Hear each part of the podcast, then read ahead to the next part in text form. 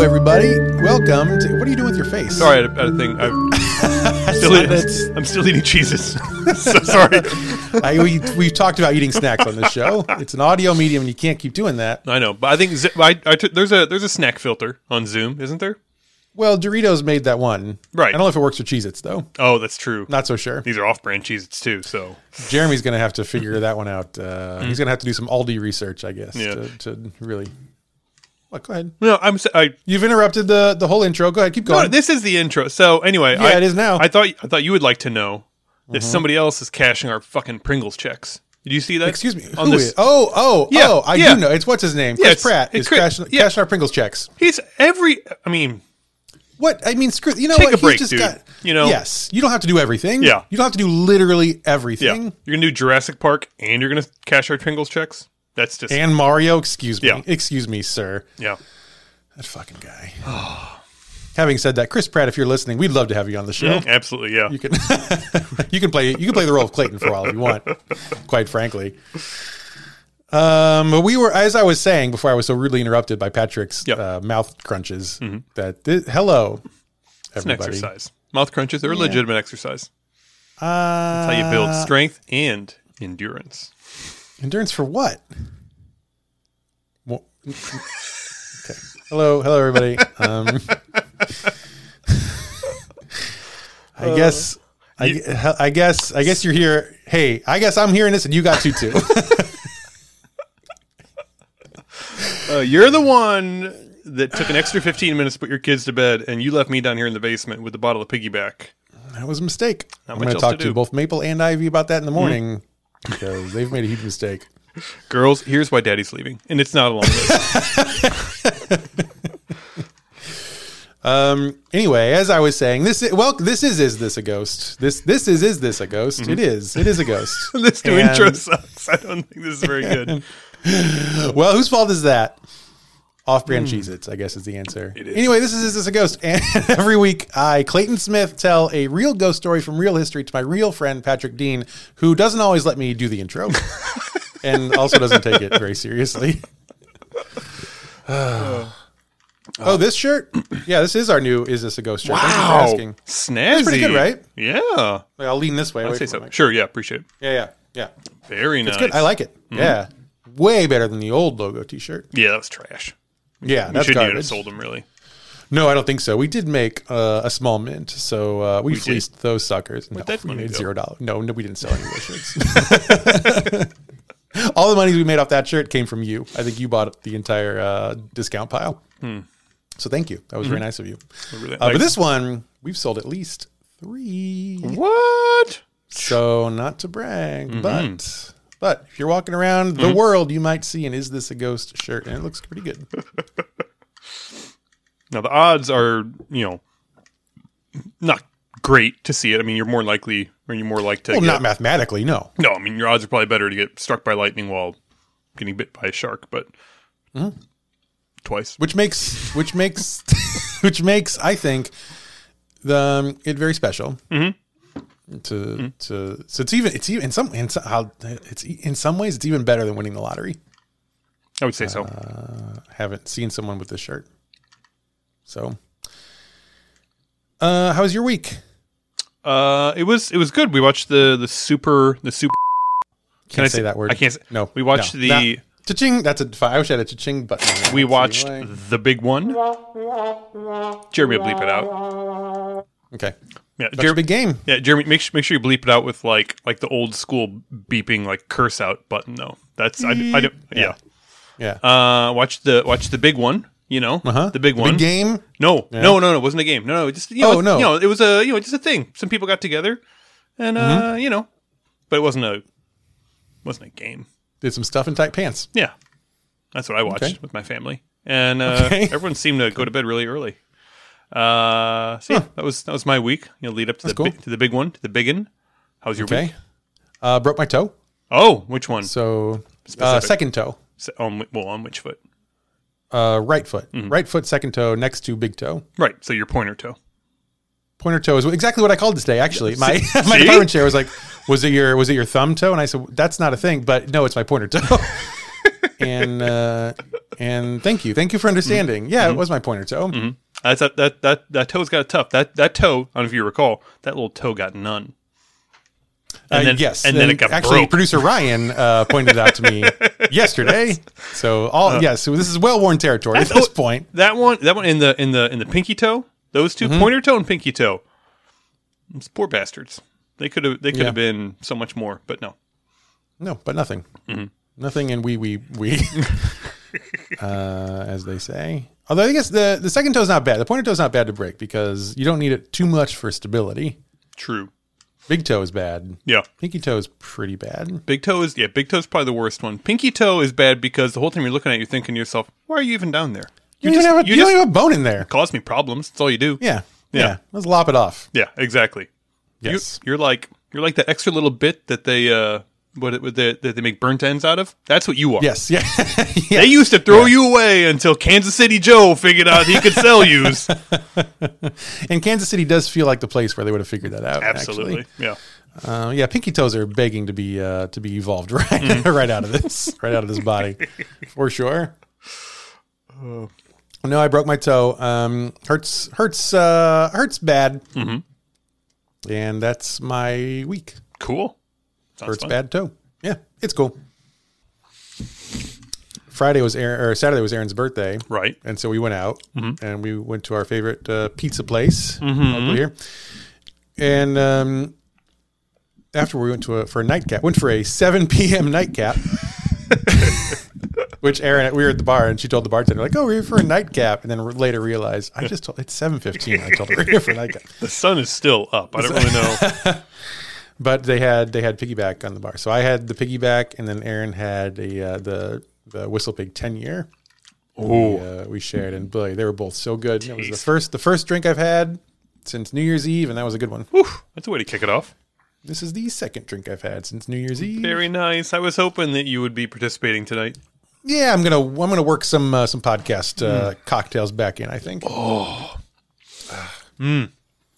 Goodness. We've gone long enough without being funny, and now viewership. The public won't stand for it anymore. Yeah, plummeting.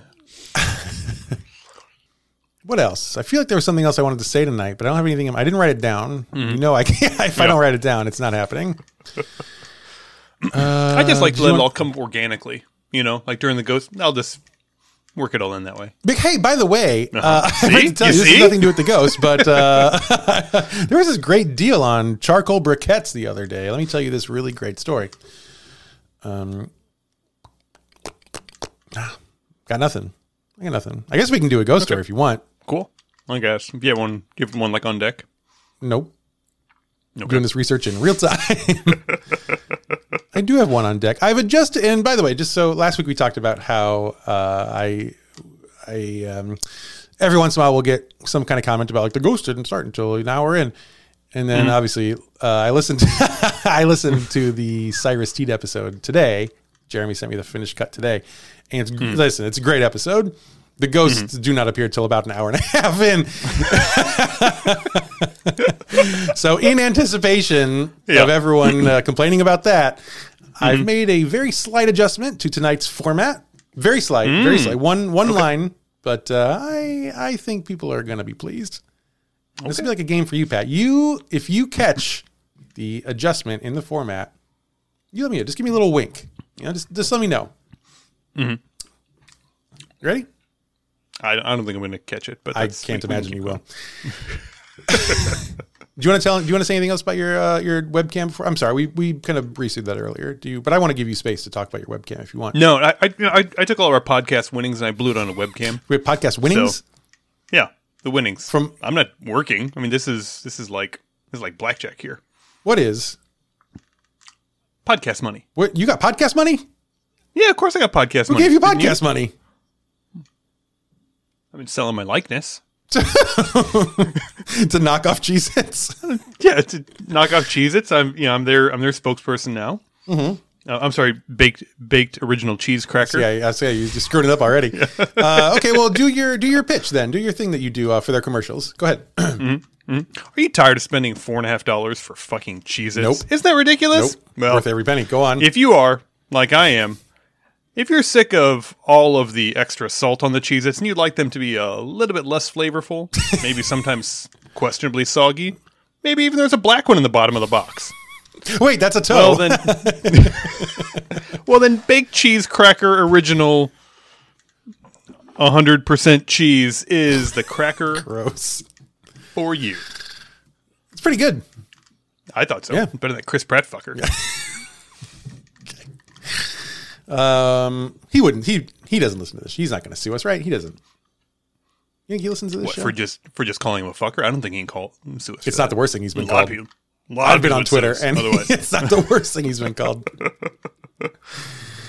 All right. Well, thank you, Patrick, for mm-hmm. shouldering the weight of being, I guess, you're doing the sponsorship thing kind of backwards. Mm-hmm. It would be cool if off-brand Cheez-Its could sponsor us is actually what we're going mm-hmm. for. Now, I do love that you mm-hmm. are sponsoring off-brand Cheez-Its. Right. That's in the realm of what we're looking for. Mm-hmm. Yeah. Differently. Mm-hmm. It's like looking through the wrong end of the telescope, but... Mm. But it's more like a name, image, likeness thing. You know, I got to take care of me. I got to take care of my own. Okay. Yeah, it's the team is one thing. Sure. Yeah. We're still on the team. Yeah. You and me. Yeah. Yeah. But Daddy needs a new webcam sometimes. So sometimes Daddy's got to shell out for some. He's got to hawk some baked cheese original, 100% cracker. Now, how long have you been 100%? I thought it was 100% cheese. Just today. Okay. Yeah, it's coming through. It's coming through as today. It's giving today. All right. Well, do you want to hear a ghost story? Love to. Johann Adam Lemp was born in 1793 or possibly 1798 in Grüningen, Germany. It must take them forever to say that. It's actually 5 words put together, all hyphens, but it's all the same word. But they're very specific about it. You have to pronounce it differently each time. Yeah. Mispronounce it this way, and then this way, and then this way, and then this way, and then this way. And then just say, he was born in Germany. So either 1793 or 1798, probably. His death certificate would eventually place his birth in 1796, which is neither of those years. A German language guide to St. Louis later would say 1797, which is not any of those 3 years. And then what everyone, so it's hard to pin it down. Mm-hmm. What everyone agrees on is he was definitely baptized in 1793 before almost all of those years. I mean, like, in all honesty, that crosses a lot of them off the list. We're pretty sure 1790s was the era for Johann. Unless baptisms back then were like markedly different. It's not impossible. Yeah. Just in case things don't go well in the childbirth, we're going to baptize him right now. Hold very still. He's still inside of me. Yeah, I know. Yeah. Now, part of the reason we are not terribly sure is because in Germany at this time, birth records were not kept. Didn't seem important. But... the local Lutheran minister would have recorded his birth in the church records. Mm-hmm. So at some point, a reporter from St. Louis Magazine, which I will link to in the show notes. I got some of this from there. I don't remember who the reporter was. He's doing God's work, trying to dig through Johann Lemp's life. Contacted the local Lutheran church there, which is still standing, and they said, "Oh, we can't actually find those records." So no one knows. Anyway, he was born, as people tend to be, and he did it in the 18th century, as some people certainly also did. A popular century of birth, as I recall. Yes. Millions of people chose this specific century to birth. What was that? That was louder than I was expecting. I don't know what that was. Wow. No crying. Too big for a cat. That's Amy. Amy's bleeding out upstairs. You. Yeah, well, there's a lot of kids up there that can come get me. That's the issue. They all know how to scream real loud. They've proven that time and again. So anyway, he's born, and that's great. But he probably had no idea that his entire bloodline would be snuffed out by 1970. That the Lemp family would leave behind a family estate that is widely considered one of the most haunted mansions in the world. Where's it at? It's a big mystery. First of all, I want to point out that was the format change. This is so. Hey, everyone, we're building to a haunted house, a pretty haunted mansion, and snuffed out bloodline. Pretty good, right? Mm-hmm. Oh, absolutely. Pretty glad I put that into the fourth line of notes instead of waiting until the 97th line of notes. We'll find out. Probably still going to get emails. Patrick, you ever heard of the Lemp Mansion?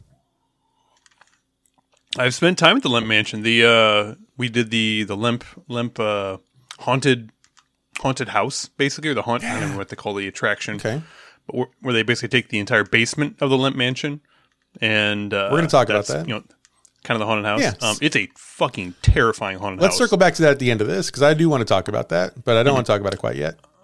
Yeah, we did the Lemp, haunted house attraction. I think 2 years before it collapsed, which was also very exciting. Yeah, I didn't know it collapsed. It's like a big estate basically, and one of the buildings in the Lemp estate that was near pretty abandoned the haunted area. It is, yeah, and it just fell over. Yeah, that's ghosts actually. Ghosts pushed it over. Clearly, oh yeah. Big tall ghost. They tried to push it onto you, but they are not very strong, so it did take them 2 years. They missed by about 2 years. Yeah. So lucky you. Anyway, so we'll get to all that briefly. But where are we here? Gosh.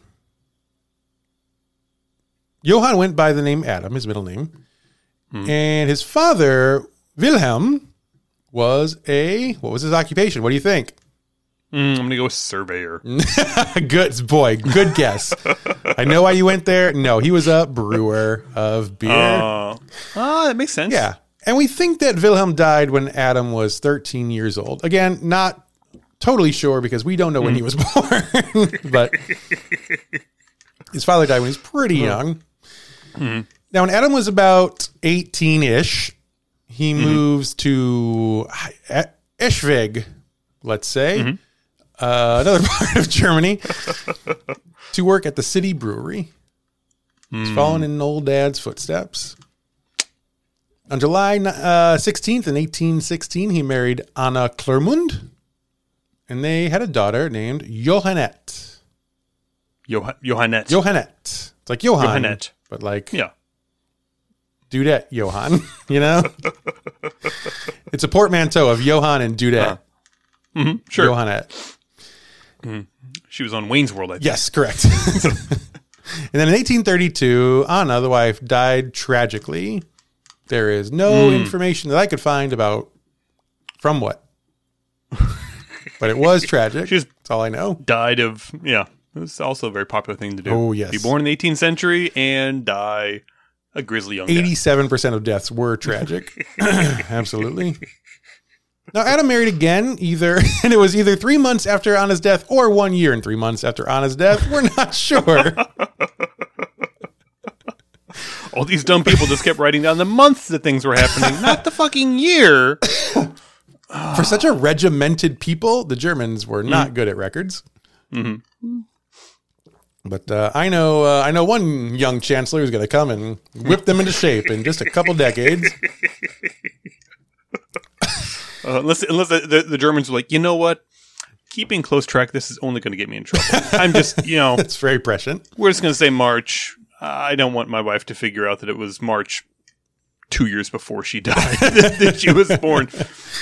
We're just going to call it March. And let's see. His new wife's name was Justina Anna Charlotte Barn? No, that can't be right. Baum. Barn? No. Baum? Sorry, I'm not wearing my reading glasses. That's Baum, not Bauern. Mm-hmm. Baum. Anyway, they had two sons together, Wilhelm and Jacob. And tragedy, though, however, strikes the family again on December 12th, 1838, when little Wilhelm died at the age of 4. Oh, he was important enough that they kept track of what fucking year he died. Exactly, the year and the age. So he was a favorite. Now you'll notice, Patrick, this will not be a surprising pattern to you because you know at least you're pretty familiar with the story of the Lemps, I imagine. At least generally, somewhat. Yeah.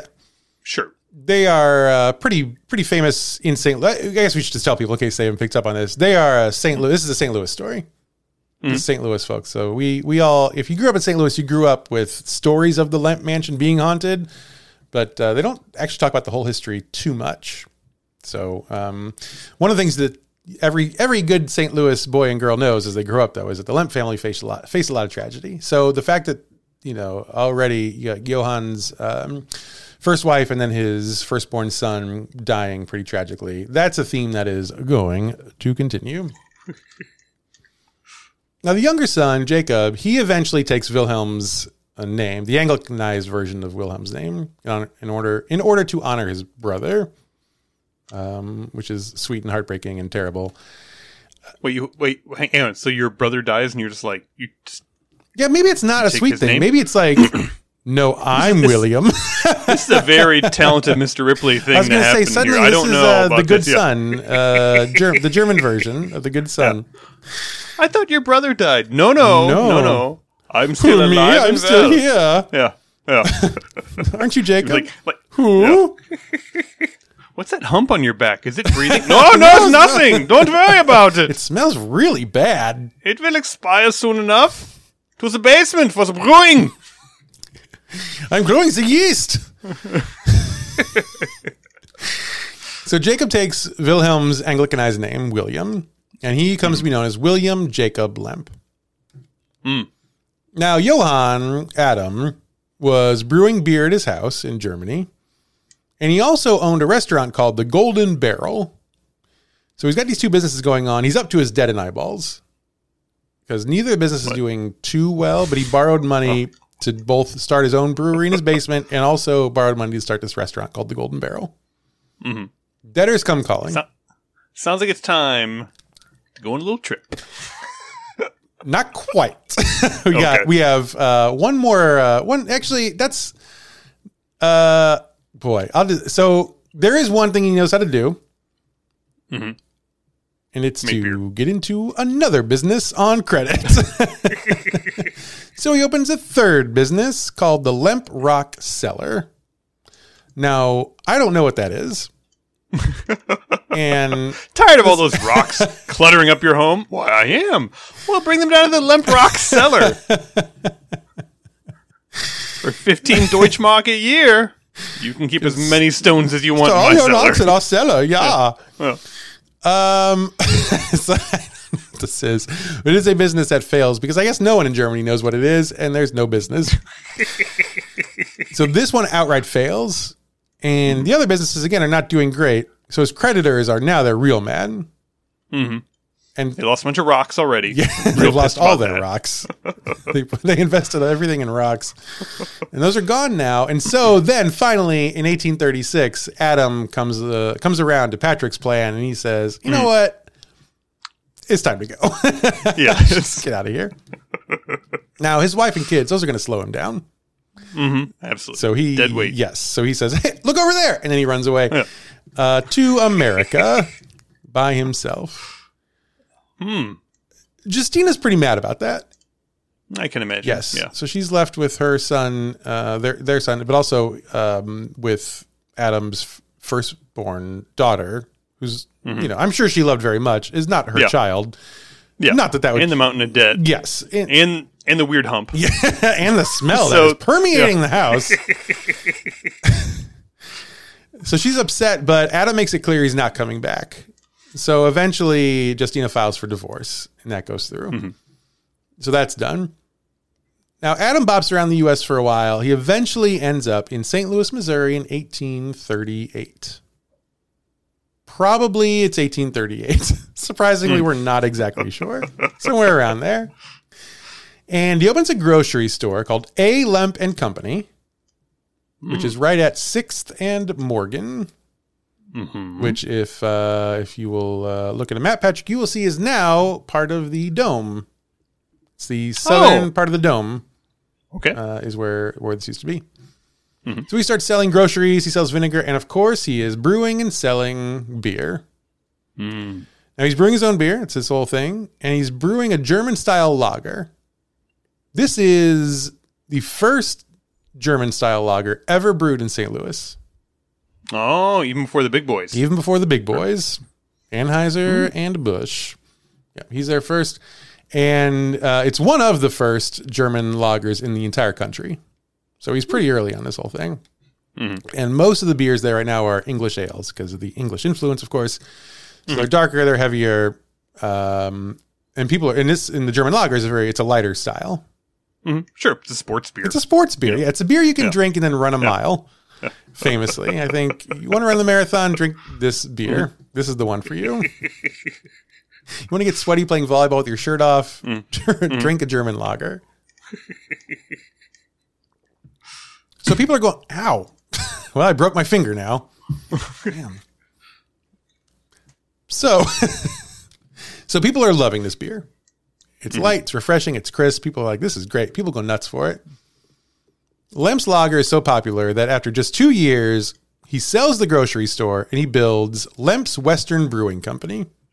Oh, back in business. Back in business. Now, this first building is at 37 South 2nd Street, which does not exist anymore because this is right where today you will find the south leg of the arch. Oh, wow. Okay. Yeah, that's where the first Lemp brewery was. So he builds a brewery there and business continues to boom. And soon, it's like a couple years, he needs more space for brewing and for storage. So he needs someplace cold year-round. Like a rock cellar. I was saying Lemp Rock Cellar. So he goes back to Germany. He digs out his rock cellar. He brings it over to America, digs it down into the ground. Bob's your uncle. He's got his own place. No, just south of the brewery, he finds a limestone cave that no one is using for any particular purpose. Just this empty cave lying around. Man, yeah. Crazy time back then. Now, Patrick, St. Louis is chock-a-block with caves underneath. The whole area, really. That's where we keep them. Down. Under. Yes. Underneath. Typically. The above-ground caves aren't really exciting for anybody. So he takes over one of those. I guess I don't think you buy a cave at this point. I don't think so. Yeah. I think it's like air rights, but opposite. Yeah. That's yours, friend. Yeah. You own the top, but everything below I own now. Yeah. Your lease doesn't say that you get control over anything below ground level. So this is mine. So he just takes over a limestone cave, which is perfect for his purposes. It's cool all the time. He can bring ice from the Mississippi when it's winter and put it in the cave. It'll, things will stay really cold. He starts lagering down there, which I guess is part of the brewing process. Sure. I'm putting context clues together as only we can on Is This a Ghost?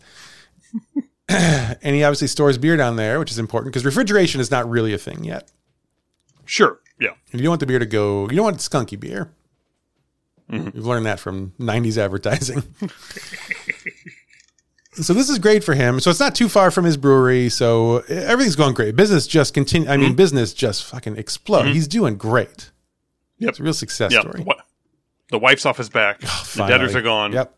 Yep. They're not coming across that ocean. Yeah. He finally has built the rock cellar of his dreams. This is in his backyard. Yes. And this was what they meant the whole time. Why would nobody give me money to build this? This is natural rock cellar. It's right here. It's flawless. America. So business continues to go. And by the 1850s, Lemp Brewing is the largest brewery in St. Louis. In 1858, his lager won first place at the St. Louis Fair. Not to brag, but it's going great.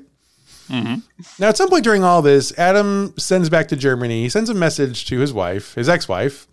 Uh-oh. Don't do this. No good can come from this, Adam.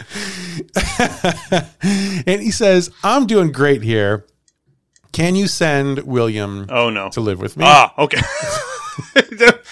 Nobody else. No. Not my firstborn daughter that you're still taking care of. I'm sorry. She's a girl. Yeah. She's useless. Yeah, but she would not understand the rock cellar at all. No, she didn't appreciate the one we had. She doesn't get to appreciate the new good one that we love. So he sends for William, and William has some mixed feelings about this. He doesn't love that his father abandoned the whole family. How many years ago was that? Gosh, this was... I don't know exactly what... This will shock you. I don't know which year he did this, but it's been about 15 years. Send for William is a man. Like he's got his own shit going on. Dear ex-wife, how strong is William? If very, please send. Many heavy beers in game. Disregard.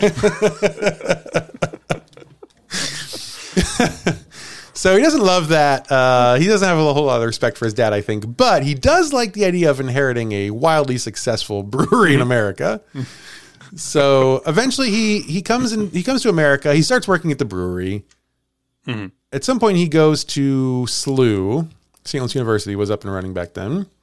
Hmm. He gets a degree in something that doesn't matter. And then he joins the army for a while. And he has a whole life that we're not going to get into at this point. But anyway, so he comes to America. He's doing his thing, mm-hmm. sort of helping, sort of serving his country in a pretty safe time to do that. Mm-hmm. Although I guess Civil War is creeping up, isn't it? Yeah, I was going to say, 1858's so not the best time to join the army? I mean... Sorry, in my head, I'm already at our 1900s part of the story, and we are not there yet. So, anyway... But if he's got to come over, attend school, all this kind of stuff, he may have just kind of dodged his way out of that one. Yeah, I think so. Also, his dad is very wealthy at this point. Mm-hmm. Adam is a millionaire, so I think if William doesn't want to go to fight anything, he doesn't have to. He's got bone spurs for sure. So Adam Lemp is indeed a millionaire, and it's just crazy. Like, the success he's having it's a storybook run that he's having. Mm-hmm. Like, he's it's just growing for decades and decades and decades. It's getting bigger and bigger and bigger. But unfortunately, he is a human person, and as human people tend to do, he does get old, and he dies eventually on August 23rd, 1862. Oh, wow. Okay. Maybe 70-ish. So, it's hard to say. So he gets his son to come over, and he immediately drops dead. Well, it's kind of what it sounds like. It's not too long before he drops dead. Yeah. Yeah. Oh, okay. I see what you're saying. All right. Yeah. All right. Yeah. Next line in my notes. William inherits everything. Okay. I'm seeing it now. You're right. He killed his dad. Dad, I'm so glad you're here. Can you show me this rock cellar you keep talking about? Oh, how big is the rocks in your cellar, Dad? Yeah. Are many of them blunt and large enough for me to pick up off my head? No reason. Heavier than a human skull or not heavier than a human skull? I don't know. I'm just curious. Science, I'm curious. So William inherits everything. And eventually, before too long, he begins a huge expansion of the brewery. He's like, things are going. Let's fucking go. He purchases 5 whole blocks of St. Louis right along Cherokee Street. Mm-hmm. Very cool street. Oh yeah, nowadays very hip. Yes, thrift stores, Mexican grocery stores, coffee places, and only a few shootings. Oh yeah, I mean, but like artistic shootings. They're very much they do appear on TikToks from time to time. So yes, so yeah, they're performative shootings. Really, it's cosmically performative, I guess you could say. Anyway, so he buys out that property, and it's above the Logring Caves. So now they own the top rights and the bottom. They're tops and bottom. William's a top and a bottom kind of guy. In 1864, then, William completes construction on a new brewery at Cherokee and Carondelet, which is the first building of the brewery as you know it today with the big Lemp. There's still just folks. The few of you who are not from St. Louis listening to this podcast, some parts of the Lemp Brewery still stand today, including part that with the big smokestack that still has the name Lemp big on the smokestack. So that's what William builds, and this new brewery continues to expand. His business continues to grow, and it eventually covers all 5 of those city blocks. Wow! So suddenly, Lemp is like the name in St. Louis beer. And Anheuser-Busch is nothing at this point. Mm-hmm. So let's see. They keep growing. They introduce the Falstaff beer, which is a huge success, like global success. And soon, Lemp is the largest single-owner brewery outside of New York. Whew. Wow. Yeah, William is very good at this. Yeah, clearly. Oh. In 1878, he installs the first refrigeration machine in an American brewery. Oh, yes, indeed. We're ready to come out of the cave. It's just so sad down here. I'm so sad and lonely.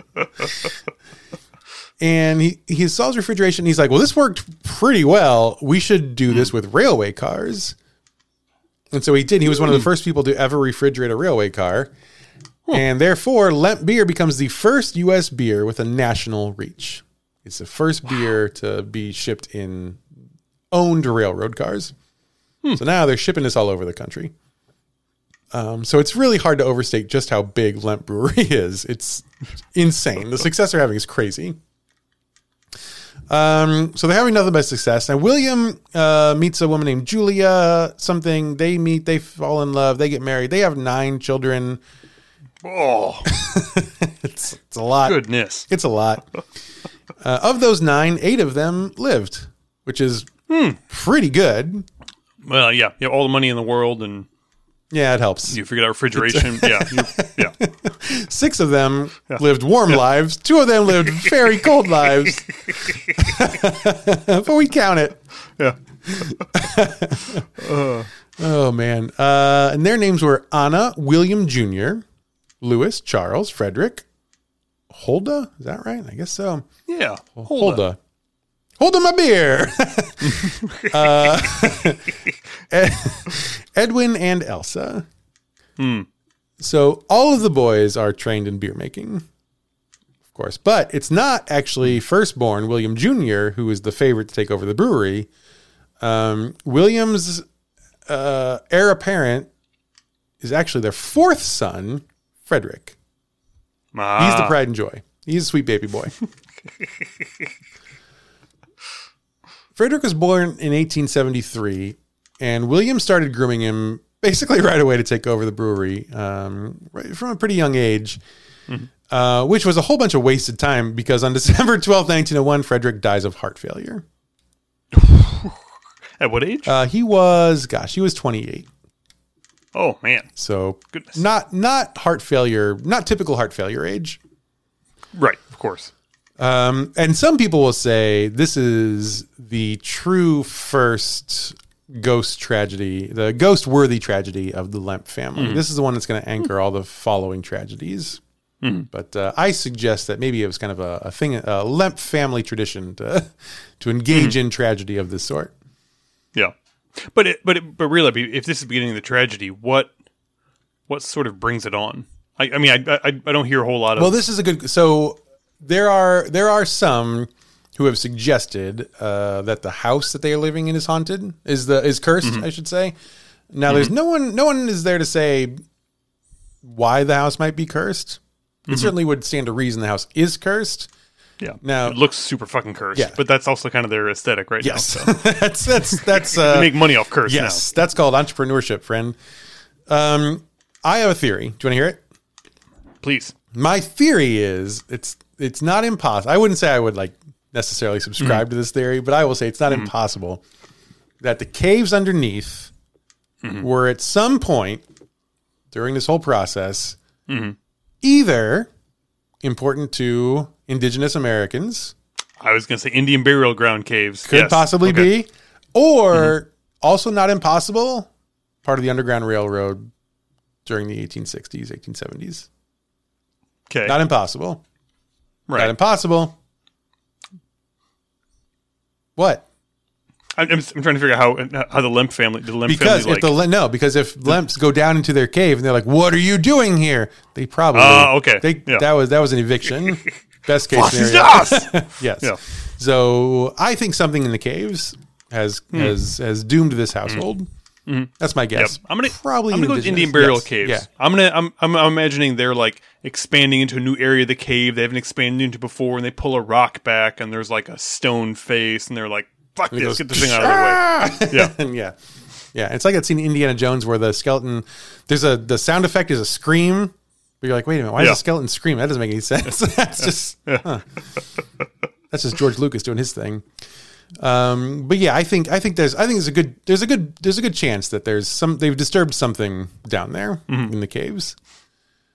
So anyway, Frederick dies at 28, and William Sr. He's devastated. This was his best son. So he's very sad about this. I made many a fail son and one good son, and that one is dead. I like to think this is how my parents would feel if I had died young. Mm-hmm. I was their best son. 100%.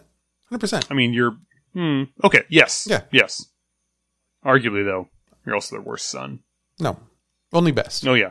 No, I think you're their worst son, too. Well, I mean... You're playing the numbers here, but what I'm saying is they finally got a son and they were like, we did it. This is the best one. This is the best son. Can't get better than this son. We're going to stop. So they didn't even bother going further. That's what I'm saying.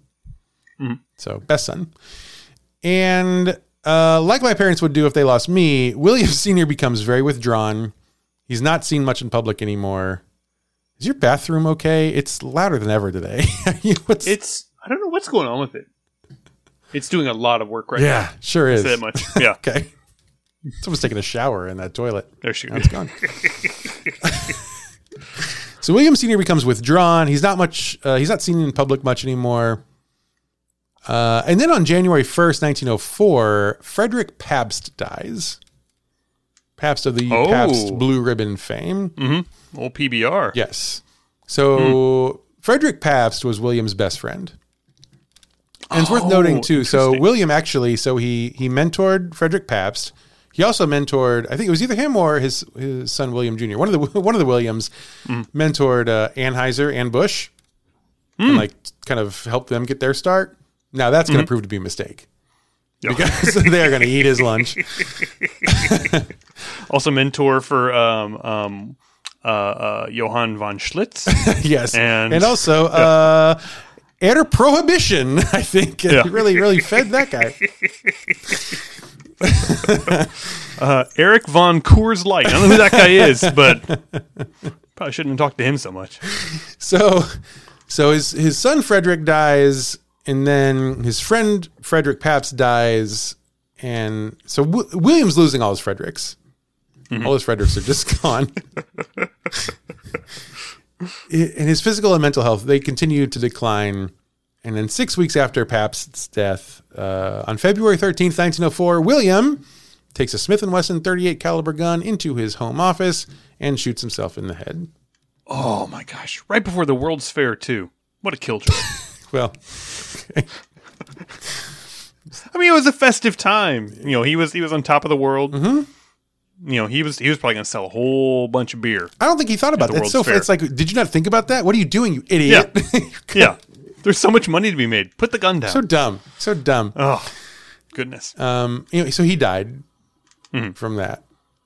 And then, so that's not good. And then in November 1904, his oldest son, William Jr., finally takes over as president of Lemp Brewing. Now, William Jr., of course, inherits quite a fortune from his father. William Jr. also famously was passed over several times so that, you know, the fourth son was actually chosen to be the heir, which means he was probably not the cream of the crop. Well, and we'll talk about this a little bit later, but a couple of the kids I don't know anything about, Lewis and Hilda, I didn't get any info on, but Charles is one of the sons, and Edwin is the other son. They both left the company at an early age. They were like, I don't want to do this. We're going to separate ourselves from the family. So, I mean, William is literally the only male left in the family to take this over. To take over, like, one of the biggest businesses in the country. Yeah, and it still takes 11 months before they're like, okay, you can be president. We're going to let this thing coast, see if your dad was going to come back as maybe a zombie or something like that. So he inherits a fortune, and then William Jr. and his wife Lillian, they get busy spending that fortune. They're going to live it up. They hire a ton of servants. They fill the house with servants. Just chock-a-block with servants. Chest to back throughout the house. Stuffed in there. You open a window, servants fall out. You got to stuff them back in there. Close the window. And they start buying fancy carriages, which I think is so I was like, fancy carriages, but of course that's like buying a fancy car, right? They have of course, all these carriages, fancy clothes, and a lot of high-priced art. They're just spending so much money. Lillian becomes known locally as the Lavender Lady because she would always dress in lavender. It's her signature color. Mm-hmm. She even had the harnesses of her carriage horses dyed lavender. Wow. That's her whole thing. William Jr. and Lillian, they have one son together. Now, they broke away a little bit. They got pretty creative with his name. They named him William the Third. Now, it's not long before William Jr. starts to get a little tired of Lillian.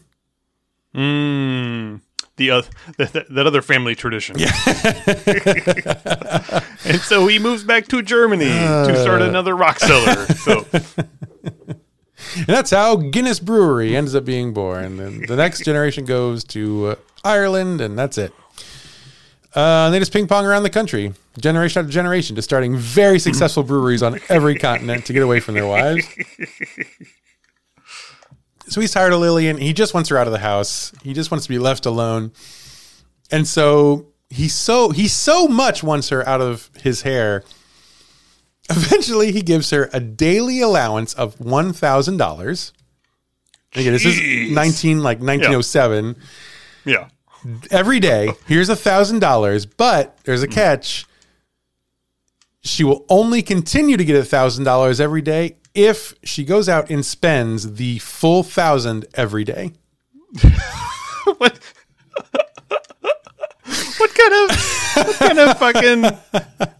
kind of fucking romantic comedy is he trying to author here? That's what you do if you got Joe Buck money. Yeah. Sure. Oh yeah, absolutely. Yeah. So she's out every day, like all day long shopping. And eventually you got to, like, she must run out of things to spend. Like, this is a lot of money back then. Yeah. Especially in St. Louis. Like, I'm not entirely sure what there is to buy. I don't know what I would do with $1,000 a day now in St. Louis. Yeah. Just buy a carriage, throw it in the river, go to bed. Buy a carriage, throw it in the river, go to bed. So she's out there just frantically trying to spend $1,000 every day, or else she'll never get allowance again.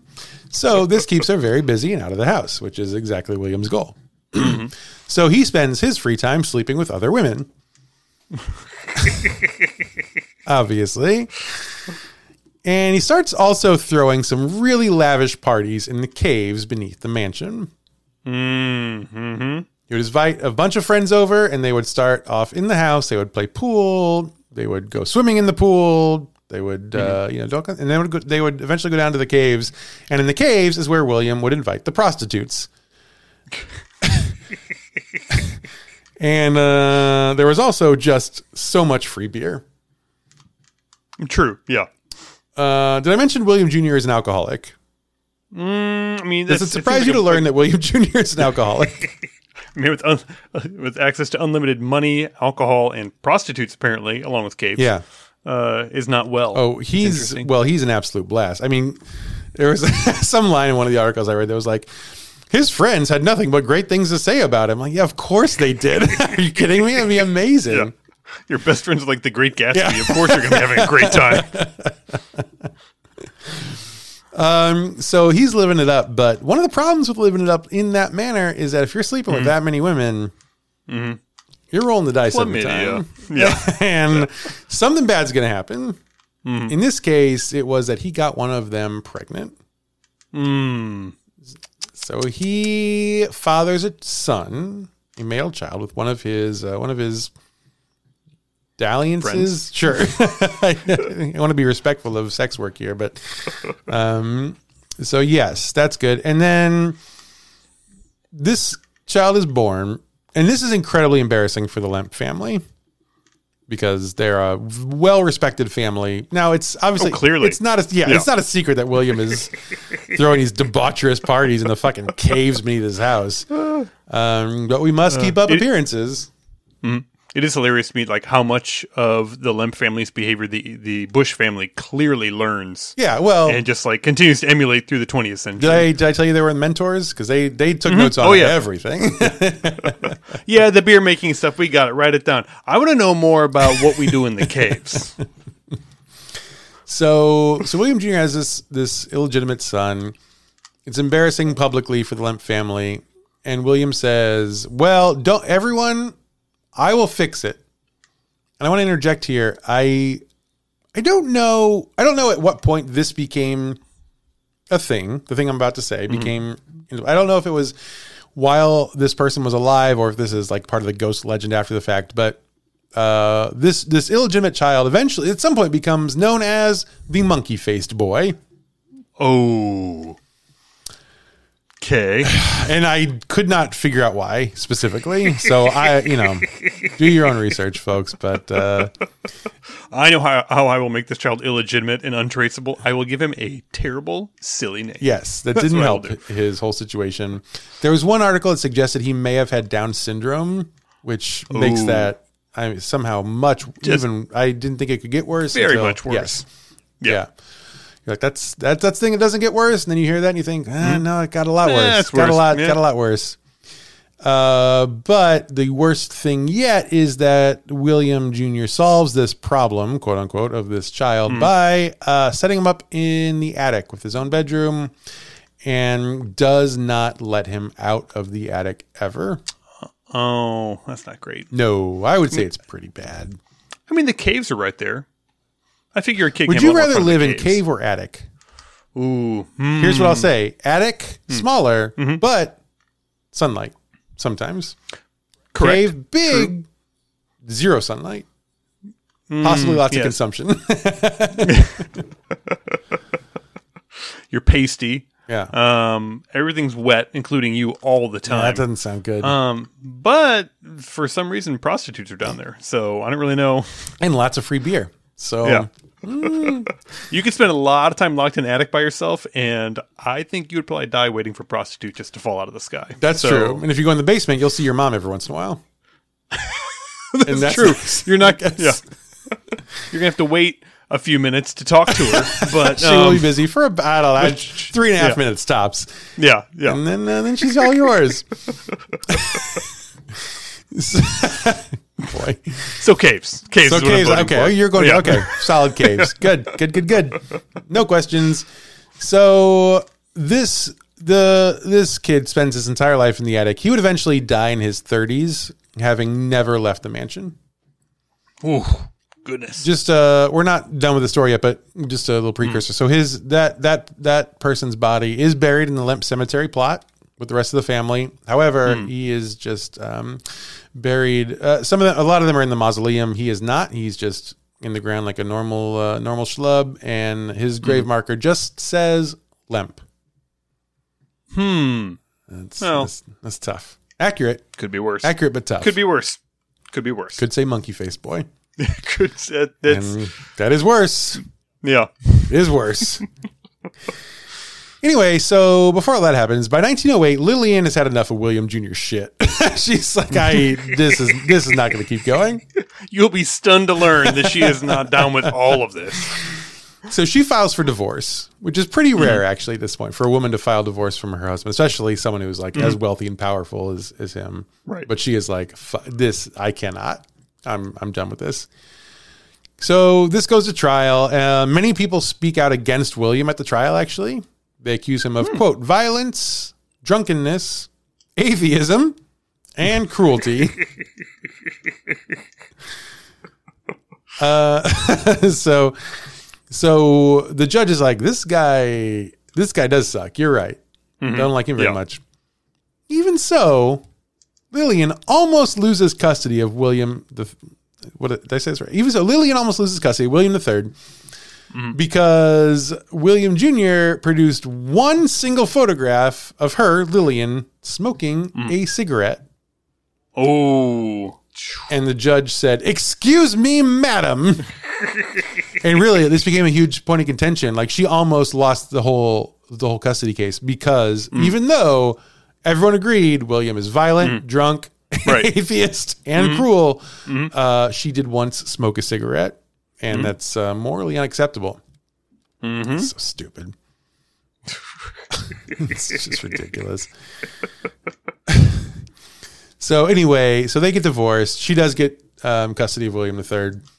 Meanwhile, this is going to shock you. The brewery is in a bit of a decline. A lot of money's being spent on river carriages, illegitimate children, attic maintenance. And divorce trials. All the beer is pouring straight into the caves. Yeah. So it's not going great. And a group of St. Louis competitors all get together. And again, William Sr. had kind of mentored a lot of these folks. They all get together and they say, you know what we should do? If we formed one huge collective, we could run Lemp out of business. And they do, and they form a collective. They start eating into Lemp's market share in a big way. And William is not good at managing stuff. Clearly. So yeah. He's, on top of everything else, he didn't keep up with equipment. So all the equipment is now getting old. It's failing. It's not working very well. It's, you know, the quality of the beer is going down a little bit. Things start falling apart. And then in 1919, our friend Prohibition comes rolling down the tracks. William thought he could grease the palms of some congressman to make that go away. That did not work. And when it became very clear that was not going to work, William said, well, we're closed. So he calls it quits one day, doesn't tell anybody. He just says, I guess we're done with this. Yeah. And so all the workers come to the factory one day and just find the gates locked. And that's how they learn that they no longer are employed by Lemp Brewery. Wow. Things get worse from there. How do they get worse from here? I mean, he still got a lot of money, I would imagine, but yeah, I can't imagine things really have a whole lot. Kind of at the bottom of the bottom of the beer barrel here. Yeah, we'll talk. I mean, we're yeah. Well, we'll see. So, the next year on March 20th, 1920, one of William's sisters, Elsa, the youngest daughter of William Sr., she also shoots herself while she's in bed. Oh. Ooh. She married someone. They had a rocky marriage. They got divorced, but they got remarried. But then, like, very shortly after they got remarried, she was in bed one morning and she pulled a .38 caliber gun, just like her dad, and shot herself, I think, in the chest while in bed, that's tough. Ugh. That's a tough way to go. So William Jr. starts selling off pieces of the brewery because what else is he going to do? So Lemp is officially, finally, once and for all, closed for business. William falls into a pretty deep depression, and much like his father, he starts acting more and more erratic. He becomes withdrawn. He's very rarely seen in public. On December 29th, 1922, William Jr. locks himself in his office, which is indeed the same room where his father had taken his own life, and William pulls a .38 caliber Smith & Wesson and shoots himself in the head. Dies. And dies. Yeah. Yes. Yeah. Successfully, I guess, does that. So now we're down to three. We're up to three, I should say. Lemp's down to suicide, plus Frederick, who was early heart failure. William the Third, then, would eventually die of heart failure at the age of 42. Choo. Also pretty young for heart failure.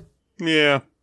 I told myself, knocking on wood, staring down the barrel of 41. Extremely young, even in those days. Really, he was probably still really handsome too. I think.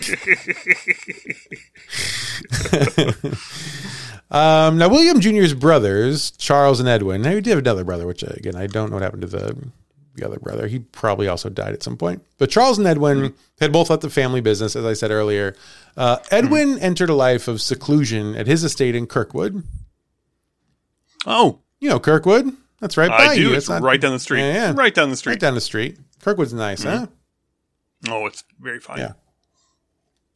I don't know where he lived over there. Doesn't matter. They're all nice. Good. They're all good places. Yeah.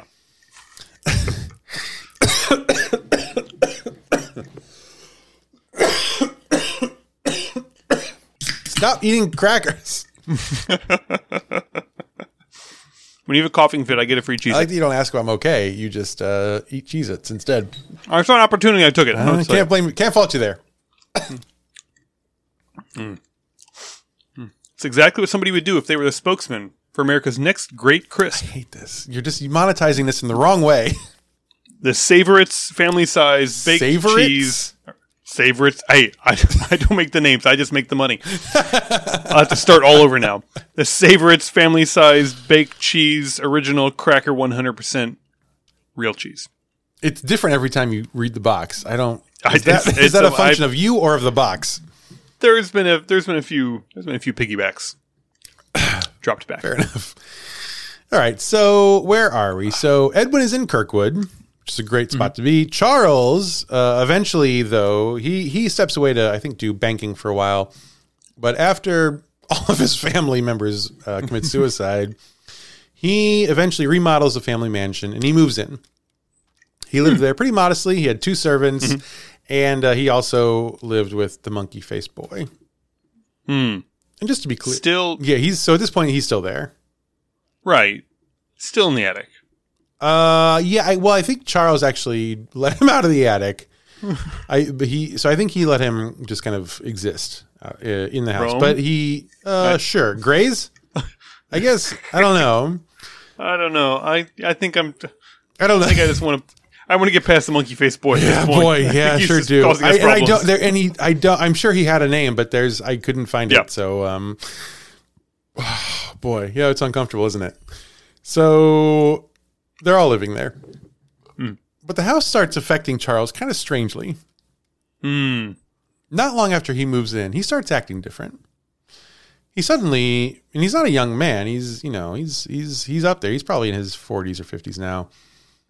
Once he moves in, he starts becoming morbidly afraid of germs. Okay. He takes on a whole lot of obsessive-compulsive behaviors. He wears gloves now constantly. He wears them to bed. Okay. He wears them in the bath. He wears them everywhere. He does not take off his gloves. I'll tell you, wearing gloves in the bath, that's not going to help with the germs. No. That's going to make it a million times worse. I don't think he knows that, though. So bad. Yeah. But now my hands feel like the caves do, and I like that. Yeah. That reminds me of cave.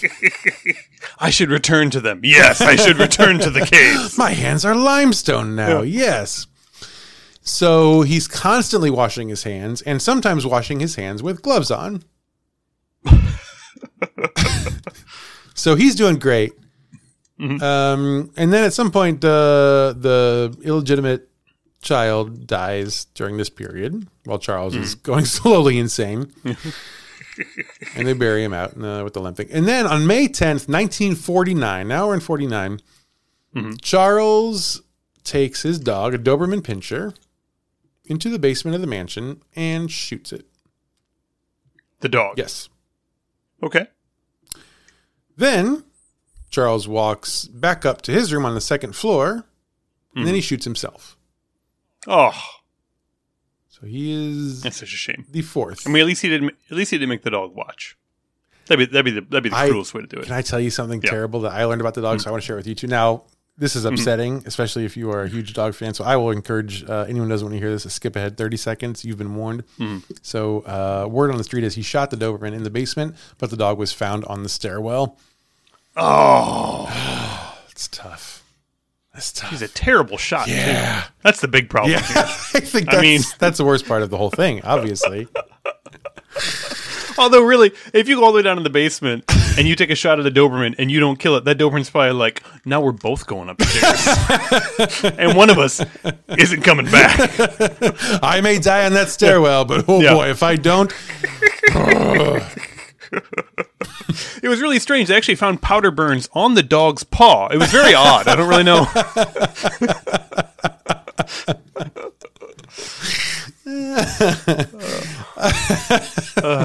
Anyway, welcome back, everybody. Don't be fooled by the laughter. You missed something. Yeah, it was horrible. Very morbid, very morose. You do not want to rewind. No, you do not. So, of all the children of William Lemp, only Edwin seems to have survived through the tragedies. Again, there's a couple kids unaccounted for in there. But I assume they had tragic ends as well. So Edwin's the only one who makes it out alive. He ends up, and he's the only one who left the family and then did not go back.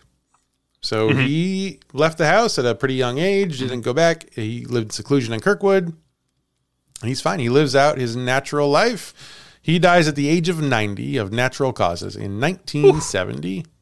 Wow. Good for him. Edwin's last command to his butler was that the butler burn all of the Lemp family documents, paintings, and artifacts.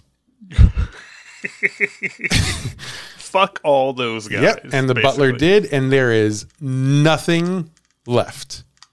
Wow. This entire dynasty that is one of the most important families in St. Louis history and arguably in American history, no records. Gone. Wow. Everything burned to ash. Whew.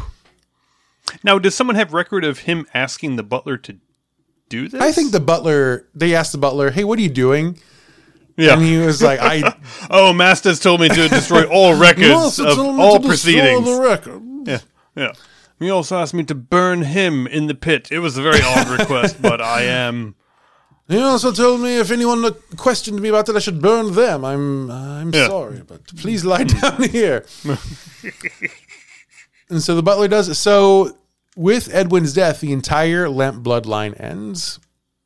All of the children are dead. All of the grandchildren are dead. Everyone is dead. Edwin is dead. There's no one left. The entire bloodline is gone. Their legacy is an abandoned factory, one mansion, and a pile of ashes. And one oddly satisfied butler. Nobody asks any questions. Who, I don't know, moved to, this says the Bahamas? I don't know. That's weird. And then slowly he takes off a mask, revealing the monkey face boy. God, that would be great. And the monkey face boy takes off a mask. Yeah. It's me, Benoit Blanc. Hey, everybody. It was me the whole time. And I've solved this mystery by also causing this mystery. Yep. Turns out the hole in the donut was me all along. So the family's all dead. After Charles shot himself, the mansion was turned into a boarding house. Residents of that boarding house complained quite often of ghostly knocks and phantom footsteps. Hauntings were so common that it soon became pretty difficult to find people to actually board in this house. People are like, I don't think so. I've heard all this. I don't think so. It's St. Louis in January. I will take my chances on the street, actually. I think it'll be okay. I will dive into the Mississippi River. I think I'll be fine there. Cherokee is lovely this time of year. I think I will just sleep on the sidewalk. I will live in this McDonald's on a riverboat in the Mississippi. Should be so lucky. I wonder what year that became a thing. I went to when I was a kid. It was around in the 80s at least. Yeah. But I don't know. Anyway, so the mansion basically becomes a flop house because they can't find, folks of repute to stay there. Mm-hmm. But, some folks will live anywhere. It doesn't matter how haunted it is. Sure. If you're hard up. The iller the repute, the better. That's right. So it becomes a flop house. But in 1975, the mansion, which is starting to fall apart now, it's finally saved by a man named Dick Pointer. You gotta at some point go by Rich, Oh yeah. Oh man. So Dick Pointer buys and he buys and renovates the mansion, and he turns it into a restaurant and inn.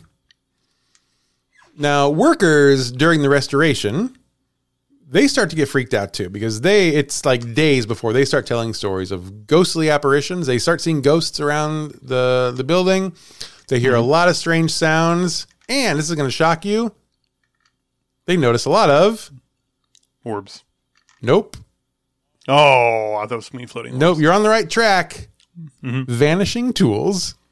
I swear to God, every time there is a renovation, tools, man. It's tool play. It's tool play. Amazing. So many of the workers, actually, they were so scared, they walked off the job and never came back.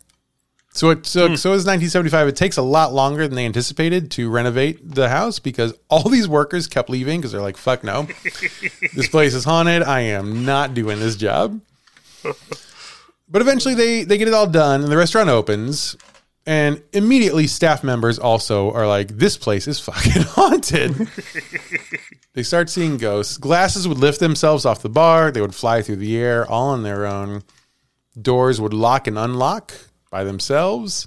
And the piano would, and still to this day, does continue to play when no one is even near it. Whew. As you know, Pat, the mansion itself is still a restaurant and inn. Mm-hmm. So I did not do a haunted thing, but we did go a few years ago. We had a family. I think it was one of my cousins got married, and there were, I think the rehearsal dinner was there, mm-hmm. and it was great. Food was great. Staff was wonderful. It's a very mm-hmm. beautiful house. Also, it is creepy. There's something about the house that is very off in a way that I can't really put my finger on. Mm-hmm. It's weird. Yeah. It has a lot of like the classic haunted house, like black and red interior motif, which is supposed to be, you know, kind of, ooh, we're very spooky. But it's also just like very eerie in the way it's laid out. Because it's not like made to look like that. Like it's not made mm-hmm. it's not made after the fact to look like it's scary. It's mm-hmm. it's just kept up. Yeah. Like it's made to look like it was in the time. So it's original. It's, I don't know, it's weird. But anyway, so the place is still haunted, of course, and it's still open. The attic is one of the most haunted areas of the house today. It said the ghost of the monkey-faced boy still haunts that room. His face can regularly be seen from the street below. People walking by will look up to the attic and see a boy looking down at them. And this is a very popular spot for ghost investigators. And a lot of times they will, if they go into the attic, they'll leave toys there for the monkey-faced boy. Mm-hmm. And they will draw chalk circles around the toys they leave, just to kind of mark their places. Mm-hmm. And the next morning when they go in to check, almost always the toys have been moved and moved across the room. Ooh, goodness. Yeah. The ghost William Jr. likes to haunt one of the women's restrooms. A little stinker. If Chuck Berry can do it, so can I. In William Lemp Sr.'s room, which was his office, I guess, which is now a guest room, guests staying there will often report the sound of someone running up the stairs and then trying to kick in the door. I mean, in that area of St. Louis. You might want to look at the people. That might be. Yeah. You may want to just, dial 911 and then take a look out and see. Just in case. But when William Sr. shot himself, apparently William Jr. had done just that. He had run up the stairs, and then he had to kick in the door to reach his father. Mm. And so the ghost of William Jr. will do that today. And really, I think this is, to me, actually thinking about this, is very terrifying. Because someone kicking your door, that's a fucking door jam rattling, terrifying thing. Especially hearing them running the whole way up. Oh, God. Hearing it coming is bad. Like, I hope you're not coming to this room. I hope you're not coming to this room. Oh, God. Coming to this room, totally. Well, I'm out the window. Bye. What else? So the doors leading to the caves below the house are known as the gates of hell. Because apparently down in the caves, you can hear disembodied voices just screaming in the dark. So it is, like we said, a restaurant and still today. You can book a room there if you want. Mm-hmm. I wouldn't do it. You could. Want to. It's your money. One of the radio stations in St. Louis, I don't remember which one, but when I think I was in, I don't know if I was in high school or undergrad, but they did one Halloween, one of the radio stations did a sleepover in the attic, like a ghost hunt sleepover. Oh. And they were live, and you would check in with them every once in a while. Yeah. And what I will say is this, I listened to a lot of that recording. Live on the air, and the audio is pretty wild. Like you could hear someone somewhere was screaming, and you could hear a lot of knocks and thumps and stuff. And it's radio, so who can tell for sure? But I'll tell you this: the news anchors sounded very scared. If it was a setup, no one told them. I think because it was pretty good. So they were certainly convinced that it was ghosts, and I, certainly don't know any better. But as you have noted, Pat, they also have turned the basement into a haunted house experience. The caves down there. Do you want to speak any more to your experience down there? It's your kind of typical haunted house. Kind of like a labyrinthine maze you have to make your way through. Except that the ceilings are about 6 feet tall and made of stone. Which is pretty intimidating, I would say, being right about that height and kind of always feeling compressed. Mm-hmm. Also, Amy and I went through there. And whenever we went through the very first actor, I guess you would say. Okay, what would you call the person working the haunted house? An actor? Fucking weirdo? Yeah, the weirdo. Yeah. Working, yeah, very first weirdo. Fucking Carney? Ghost Carney? Ghost Carney. Yeah. Yeah. Yeah. Grabbed onto Amy and screamed, "Got you, mommy." Oh, and then I like that. The entire rest of the trip through the haunted house, he would pop up 3 or 4 other times from shadows and grab Amy and scream, "Got you, mommy." I don't like that at all. First of all, you're not supposed to touch the people walking through. It's all in good fun. Okay. Okay, I used to grab her swimsuit area and say, "Gotcha, mommy," and it's fine. And how did she feel about that? I don't even know if that guy worked there, honestly, now that I'm thinking of it. Oh, my God, it was William. Yeah, he was in a McDonald's uniform. I know what that was all about. Just coming off the riverboat. Yeah. Yeah, that was one of the articles I read that was like, you know, the haunted house thing is really interesting because it's the normal trappings of a haunted house, like people in costumes and, you know, kind of lights and stuff and just like the normal kind of like jump scare stuff. But also you're in the setting that is an actual limestone cave that used to be like, this, you know, this logging cave. And it's just like the other haunted houses that try to look scary. Mm-hmm. This one is just fucking scary because it's, that's what it is. Well, and the fact that it's very cold when you go down there. It's a very eerie. I mean, it smells wet and dank, and it's very cold. It's immediately very. It smells like you know, like someone like Charles's hands after being in the gloves and the bathing in the gloves. That's what it smells like, the inside of the glove after a bath. It's that's what you're smelling. Yeah.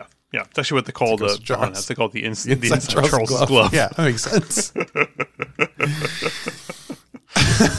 So that is the story of the Lemp Mansion. This is kind of legendary St. Louis beer dynasty that is famously haunted, but the history is pretty interesting. Did you know how much of that history did you know? The family history? Oh, maybe 2%. Yeah, at the most. Yeah, it's wild, right? Yeah, it's wild. After your whole life knowing that it's haunted, but not really. Mm-hmm. No one talks about it. Probably bad luck to talk about it. And now we've done it. Now we've unleashed it. Now. Yep. Well, you're in St. Louis, so this is on you, friend. Chicago doesn't recognize St. Louis or its ghosts, so I'm safe. But you're in real trouble. And that is the story Lemp Mansion. If you go check it out, let us know, and let us know how you die there, because that's going to be your ending, because it's legit one of the most haunted places in the world. And Patrick's toilet agrees. Thank you, Patrick's toilet. Most haunted place in my basement is right there. Is This a Ghost? Is a production of Smith Show Media. All the notes are taken by me, Clayton Smith. All the funny jokes are from Patrick Dean. Our video editor is Jen Swanson. Our audio editor is Jeremy Montoya. Thank you so much to both of them. Our social media editor. Oh, by the way. What? Yeah, I forgot. Who else do you trick into this shit? It was a total accident. All I did was check my email. Yeah. And I had an email from a listener who said, "Hey, I am sort of recent to the show, but I love it, and I've been catching up. And she was at whatever episode that we made the joke about finding someone to do our social media." And she said, "I don't know. I know this is kind of an old episode, but if you are still looking for someone to do that, I would love to do that." So it's so weird. So we have now, in the best way possible, we now have an unpaid staff bigger. That's more than we are. We're somehow in the minority on our own show. I'm really stunned by this. Yes. Ecstatic. It's wild, and we're so grateful. So Kai is starting this week, basically. She's kind of diving in and just getting a lay of the land. So Kai's going to help out. And I, you know, now that I'm saying it out loud, I am realizing I've only seen her name in email form and haven't heard her pronounce it. So Kai, you're probably listening. If I'm pronouncing this wrong, I'm so sorry. Just let me know. But Kai Valonis, thank you so much for coming on as our social media manager. I'm going to have to add another name to this list of credits now, which is you know, cumbersome for me, but that's a cross that I'll bear. Yeah. Anyway, so thank you so much to all three. We're so honored and so confused and happy that you're here, all of you. Thank you all so much. And that's it for us this week. And listen, everyone, watch your step, because if you don't, you may be talking about you next week on Is This a Ghost?